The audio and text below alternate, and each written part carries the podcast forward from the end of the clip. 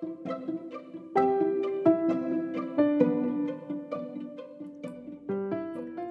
angkatan 19 Eyo, what's up? Ding, saya masih kebawa episode yang kemarin. Karena kemarin saya sempat rekaman podcast sama Nopal ya kan? Jadi kalian pasti tahu siapa itu Nopal. Nopal kan salah satu mahasiswa prodi SII yang berasal dari Singapura. Terus kemarin saya ngajakin Nopal untuk bikin podcast bahas tentang aksen ya kan? Karena kan kita sempat bahas nih yang episode pertama kemarin kita bahas tentang uh, mengapa pronunciation itu begitu penting ya kan? Dan seberapa penting intinya seperti itu. Terus yang di episode yang kedua kita bahas tentang aksen. Dan juga uh, anu apa namanya? American dan juga British accent. Kita udah belajar aksen tersebut ya karena terus kemarin saya sempat bikin podcast barengan sama Nopal. Jadi kita bahas tentang salah satu aksen juga yang sangat kental, yang sangat spesial, yaitu Singlish. Jadi Singapore English accent. Jadi orang Singapura itu mereka mempunyai aksen tersendiri namanya itu Singapore English accent, disingkat Singlish. Nah, ditungguin aja kayaknya juga udah saya update deh uh, sneak peeknya wih sneak peek saya udah update juga sneak peeknya uh, podcast sama Nopal. Jadi ditungguin aja full episodenya karena susah banget ngeditnya. Ya ampun si Nopal ketawa-ketawa terus dia nggak ngerti saya. Jadi dia kayaknya happy banget entah gimana. Jadi ya I'm trying so hard on that. Jadi ya ditunggu aja untuk episode singlistnya pasti bakalan publish juga. Oke okay, untuk hari ini uh, kita akan belajar tentang intonasi ya kan jadi setelah kemarin kita belajar seberapa pentingnya aksennya, kemudian ah, kita akan membahas intonasinya. Jadi gini, pengucapan dalam bahasa Inggris itu adalah elemen yang paling penting ya kan dalam pembelajaran bahasa ya konteksnya. Jadi, tanpa pernyataan yang jelas dan juga intonasi yang benar, maka ucapan kalian itu tidak akan dipahami oleh orang yang berbahasa Inggris, katakanlah seperti itu. Bahkan jika kalian mengetahui aturan tata bahasanya sekalipun, tapi apa namanya pengucapan dan juga intonasinya nggak benar, maka juga itu akan membuat apa ya, membuat orang kesulitan gitu loh lagi ngomong apa sih dia lagi mengucapkan apa sih? Pelafalannya kok gitu sih? Jadi yang kayak gitu loh. Dan itulah mengapa pentingnya kita mempelajari uh, pengucapan pronunciation kemudian mempelajari bunyi intonasi titik-titik pelafalan terus juga ada banyak sih ya, ada banyak macam dan lainnya juga sebenarnya. Jadi untuk hari ini weh saya capek nih rekaman gini. Uh, untuk hari ini kita akan belajar tentang intonasi dulu nih. Jadi pertanyaan pertamanya adalah apa sih intonasi itu ya kan?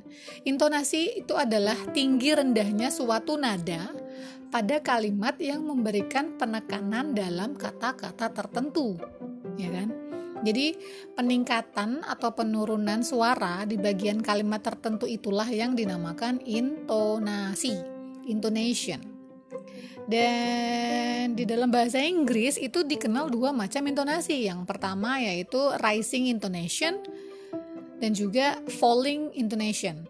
Tapi tapi tapi tapi sebelum kita membahas kedua hal tersebut, kalian setuju nggak sih kalau sebenarnya intonasi itu diperlukan untuk menunjukkan suasana hati pembicara? Ya, ya, ya, ya nggak.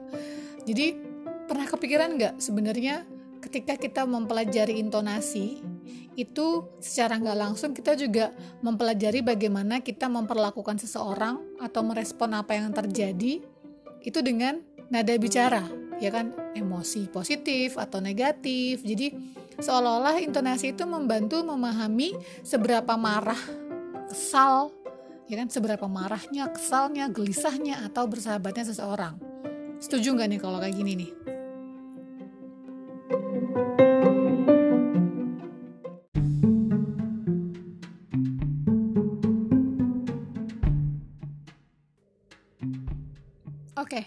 tadi kan kita bahas kalau sebenarnya intonasi itu diperlukan untuk menunjukkan suasana hati seseorang, ya kan? Cie, cie, ini nobri nih ya, yang suka begini nih kayaknya.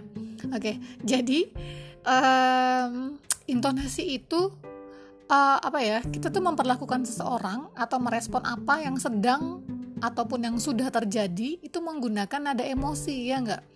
Nada emosi itu bisa aja nada nada emosi yang positif, yang negatif atau uh, nada yang menunjukkan bahwa sebenarnya kita lagi marah nih, kita ngomong sambil kesel nih atau yang seperti itulah ya.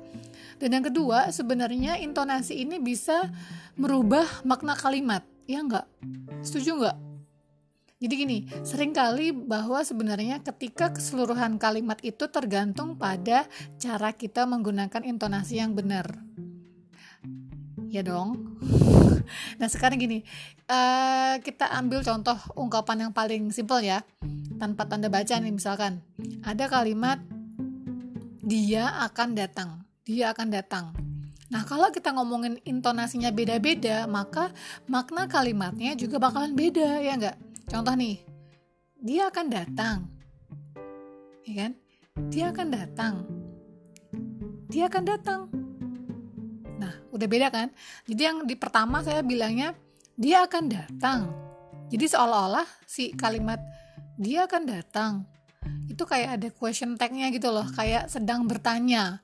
Sedangkan kalimat saya yang kedua, dia akan datang itu seolah-olah itu kalimat yang sinis gitu loh beda kan jadi intonasinya meleset sedikit pun tuh udah sering miskom gitu loh miskom miscommunication ya kan jadi uh, seberapa pentingnya intonasi yang benar itu malah yang akan menunjukkan bagaimana sebuah makna kalimat itu ditunjukkan. Misalkan tadi yang dia akan datang.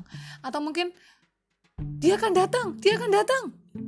Itu juga udah udah beda beda beda beda makna kan dari makna yang pertama makna makna yang kedua sama makna yang ketiga. Jadi betapa pentingnya intonasi dalam sebuah kalimat tuh yang seperti itu contohnya. Itu baru kalimat yang simple nih.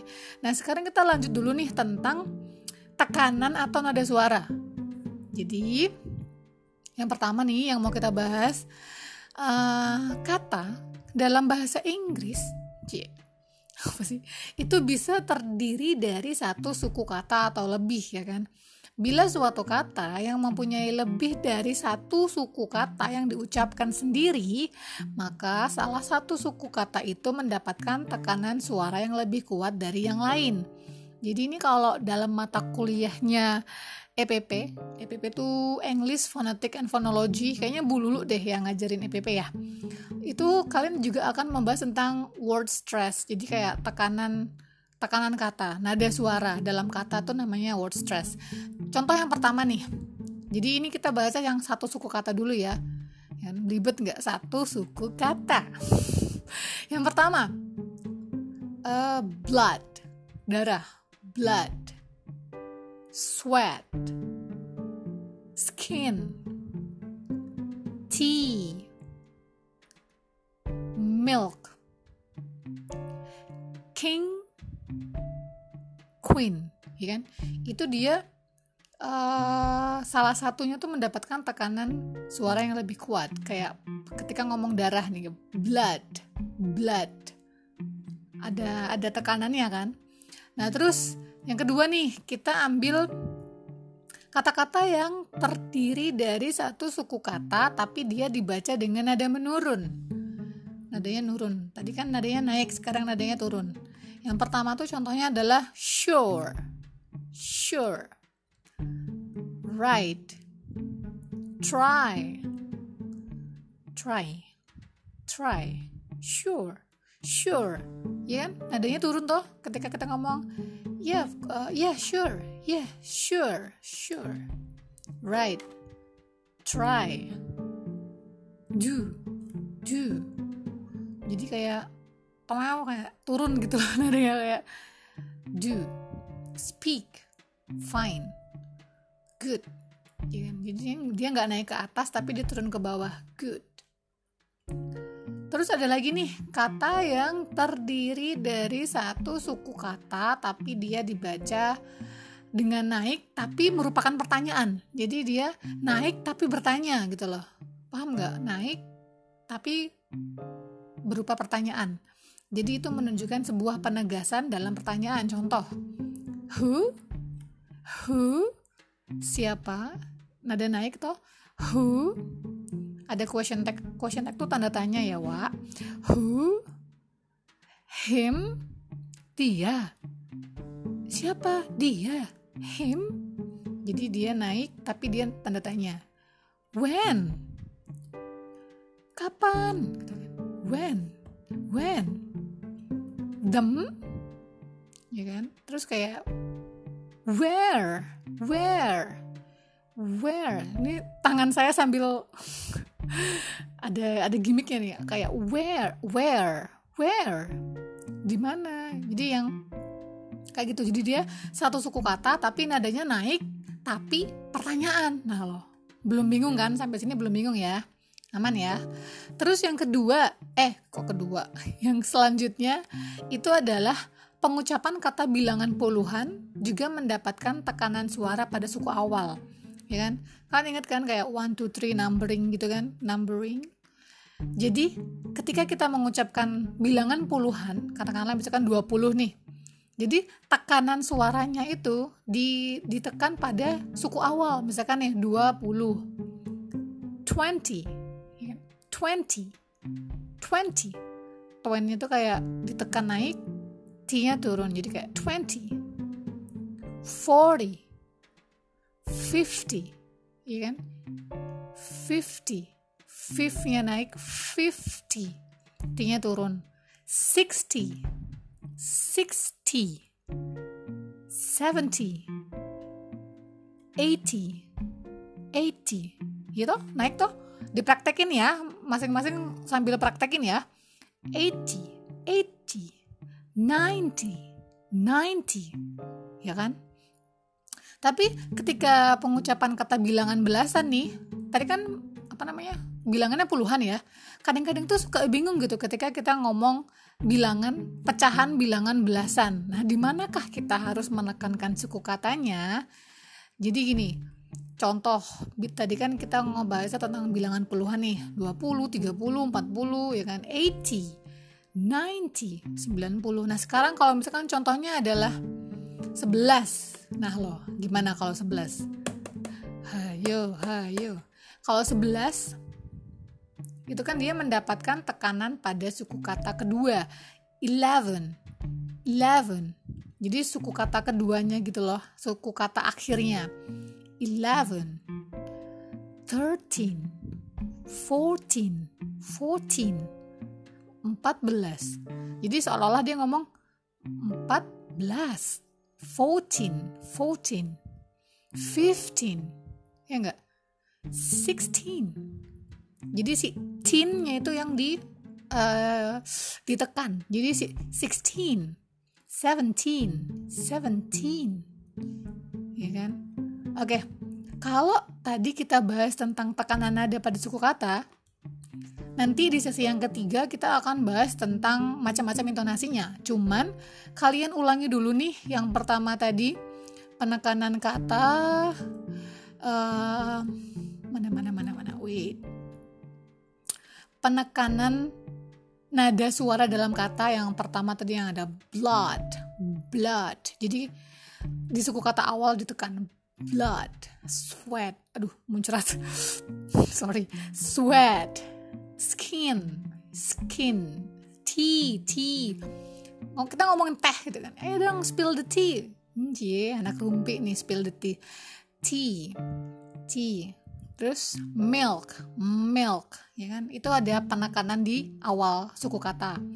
Terus tadi kita belajar yang kedua juga ada yang satu suku kata tapi dia dibaca dengan nada menurun. Contohnya, sure, right, try, sure, sure, sure, tentu, sure, fine, fine, good, ya kan? Terus tadi kita juga pakai nada naik tapi berupa pertanyaan. Masih inget kan tadi yang kayak who, who, him, siapa, dia him him him. Jadi nadanya tuh naik tapi nanya gitu loh. Ya kan? Paham lah paham paham. Pasti paham. Terus asal dipraktekin ya guys. When when where all semua all. Terus misalkan lagi milikmu nih yours. Jadi kan dia naik tapi tanda tanya paham kan ya maksudnya ya Terus kayak tadi yang bilangan puluhan itu dia tekanannya di awal kata 20, 20, ya kan? 30, 40, 50, ya kan? Di depan. Jadi uh, tekan ditekan di depan. 50, 60, 60, 70. Ya kan beda toh, beda di antara di awal atau di akhir suku kata. Nah, terus kalau tadi itu bilangan puluhan dia di awal, sedangkan bilangan belasan itu tekanannya ada di akhir. Contohnya tadi 11, 11, 11, 11, ya kan?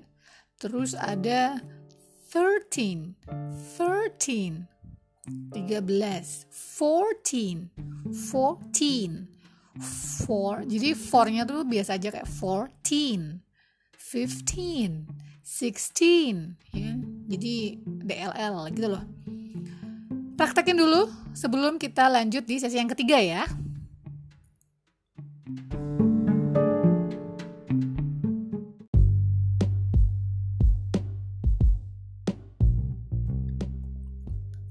Oke, kalau tadi kita bahas tentang tekanan nada pada suku kata, maka sekarang saatnya kita bahas tentang dua macam intonasi dalam bahasa Inggris. Jadi yang pertama kita punya uh, rising intonation dan yang kedua adalah kita punya wait, falling intonation. Oke. Okay. What is rising intonation? First thing first, what do we mean by rising inter intonation? What do we mean by rising intonation? Jadi, um, rising intonation describes when our pitch rises from the stress level of the last content word of the sentences, and then it continues to climb.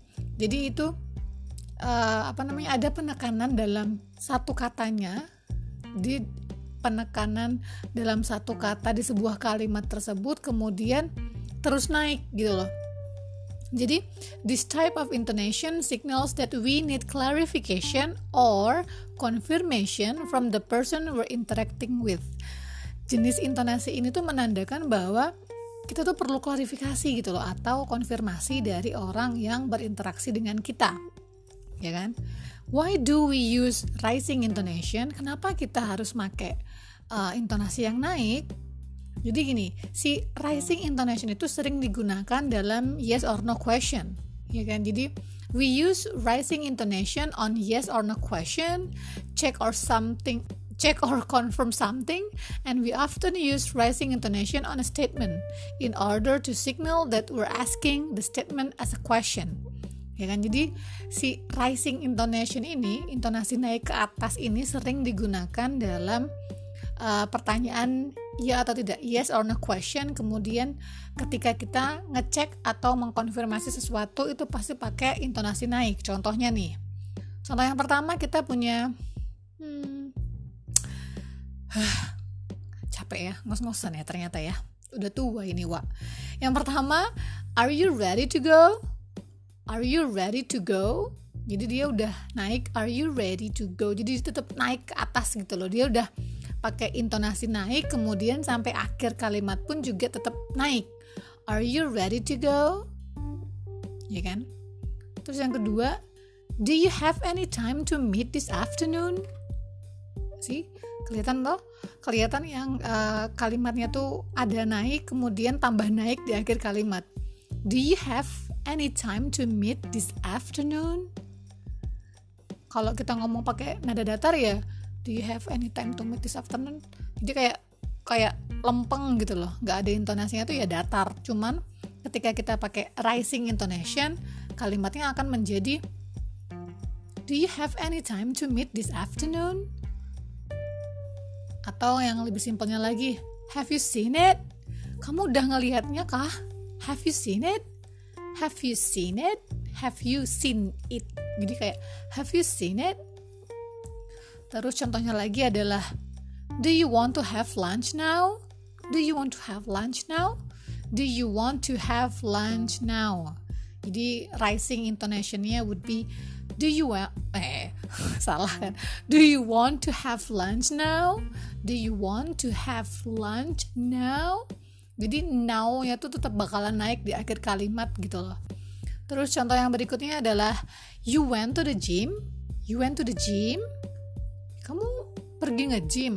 Nge-gym tuh apa ya? Olahraga. You went to the gym? Kamu pergi olahraga? Kamu pergi olahraga? Ya kan? Terus contoh yang berikutnya adalah it's raining isn't it? It's raining isn't it? Ini lagi hujan ya? Ya kan? Jadi dia nanya it's raining isn't it? It's raining isn't it? Isn't it? Isn't it? Jadi climb. Jadi it continues to climb. Nadanya tuh tetap bakalan naik sampai akhir kalimat. Itu yang pertama. Terus yang kedua kita punya falling intonation. A falling intonation or downward. Jadi dia intonation patternnya tuh downward uh, turun. Would simply mean that the pitch of the voice drops down ya kan? Jadi kalau tadi dia uh, it continues to climb sedangkan falling intonation itu dia drops down. Jadi dia turun ke bawah. Why do we use falling intonation? Yang pertama we use falling intonation on normal and also neutral sentences. Jadi kita pakai uh, falling intonation itu adalah di kalimat yang normal kalimat yang netral. And also we're giving information or making observation and we use falling intonation when when we're giving comments, instructions, and also order. Jadi kita pakai si falling intonation ini ketika memberi sebuah perintah, instruksi atau arahan. Contohnya nih, go over there, go off. Contohnya nih ya, go over there, go over there, go over there, go over there. Ya kan turun toh kalimatnya go over there, drops down. Jadi kayak turun. Go, bukan yang go over there, bukan tapi go over there. Go over there. Ya kan? Jadi kayak naik naik turun. Go over there. Terus contohnya lagi adalah stand against the wall. Stand against the wall. Ini biasanya pak polisi yang ngomong ngomong gini nih stand against the wall. Ayo madep tembok gitu. Stand against the wall. Stand against the wall. Jadi the wall the wall stand against the wall ya kan turun juga tuh Contoh kalimat berikutnya adalah Today is a sunny day. Hari ini hmm, hari yang cerah nih. Uh, hari yang hilang nih suara saya. Today is a sunny day. Hari ini adalah hari yang cerah. Today is a sunny day. Day. Sunny day. Ya kan jadi dia drops down, turun sunny day. Terus ada lagi California is one of the biggest states in the US. Yang mana yang falling intonationnya? Ayo, yang mana? California is one of the biggest states in the US. In the US, US. Jadi ketika kalimat terakhir itu dia voice-nya tuh drops down, turun. California is one of the biggest states in the US. Jadi antara U naik, S-nya turun. Jadi kayak the US. California is one of the biggest states in the US. Ya, US. Jadi something like that lah. Kalau Nopal ngomongin gitu, jadi pakai lah. Jadi California is one of the biggest states in the US. S-nya drops down karena kan dia di akhir kalimatnya ada falling intonation. Terus the last one, contoh yang terakhir adalah in my country we take education seriously. Seriously. See, kelihatan ya. In my country, we take education Oh, sorry. In my country, we take education seriously. Seriously. Jadi penekannya seriously. Seriously. Jadi kayak ada falling. The falling intonation would be on the end of the sentences. Um, seriously. Gitu ya.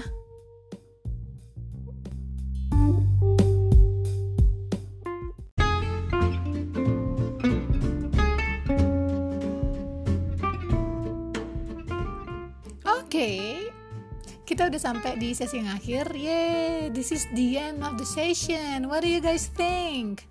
Susah nggak belajar intonasi? Nggak toh, gampang kan? jadi yang udah saya bilang di awal tadi penting banget ketika kita belajar mengucapkan kalimat dengan pelafalan atau pengucapan yang jelas itu juga disupport dengan ya intonasi yang benar juga lah. Karena kita nggak mungkin bisa mengucapkan sesuatu dengan jelas tanpa intonasi yang benar ya kan? Ya nggak? Ya nggak? Ya nggak? Ya nggak? Jadi uh, ucapan kita itu akan mudah dipahami oleh orang apabila kita mengucapkannya dengan pengucapan dan intonasi yang jelas. Gitu. Uh, I think that's all. I think that's all. Suara saya udah mulai habis nih. I think that's all ya. Um, we will see you again on the next episode. Besok di episode 4 kita ketemu lagi. Jadi jangan lupa dipraktekkan karena intinya ketika kita ngomongin tentang block pronunciation itu nggak mungkin banget kalau nggak dipraktekin so I hope you guys to do so jadi jangan lupa dipraktekin dan Ya, yeah, I think that's all. Sampai ketemu di episode berikutnya. Bye.